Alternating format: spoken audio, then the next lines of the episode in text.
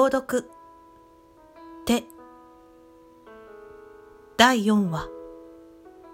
にじんだ景色。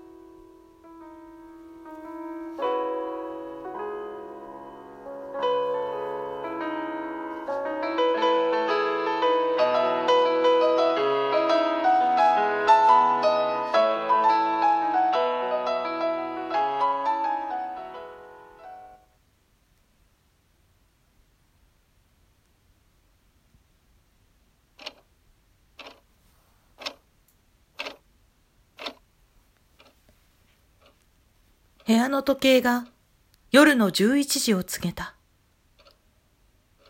隼人の帰りが遅いなと思ったちょうどその時、リビングの電話が鳴った。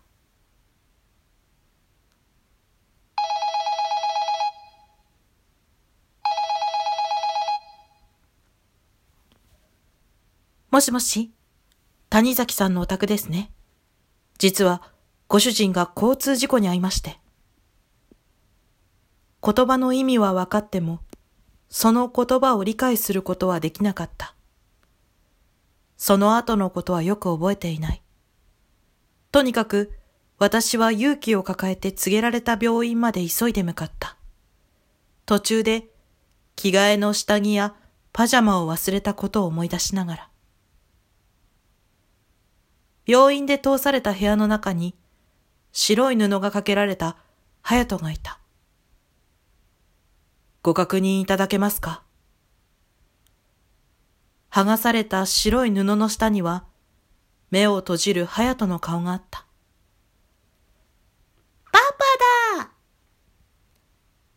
パパの顔を見て、勇気は嬉しそうに隼人の顔に手を伸ばす。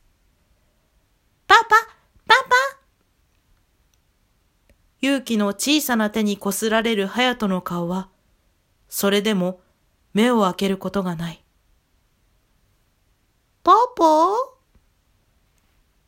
いつも遊んでくれる隼人が起き出さないことに、勇気の声が不機嫌に変わる。妙に現実感のないその光景が、徐々に滲んで見えなくなっていく。まるで深い海の中に沈んでいくように。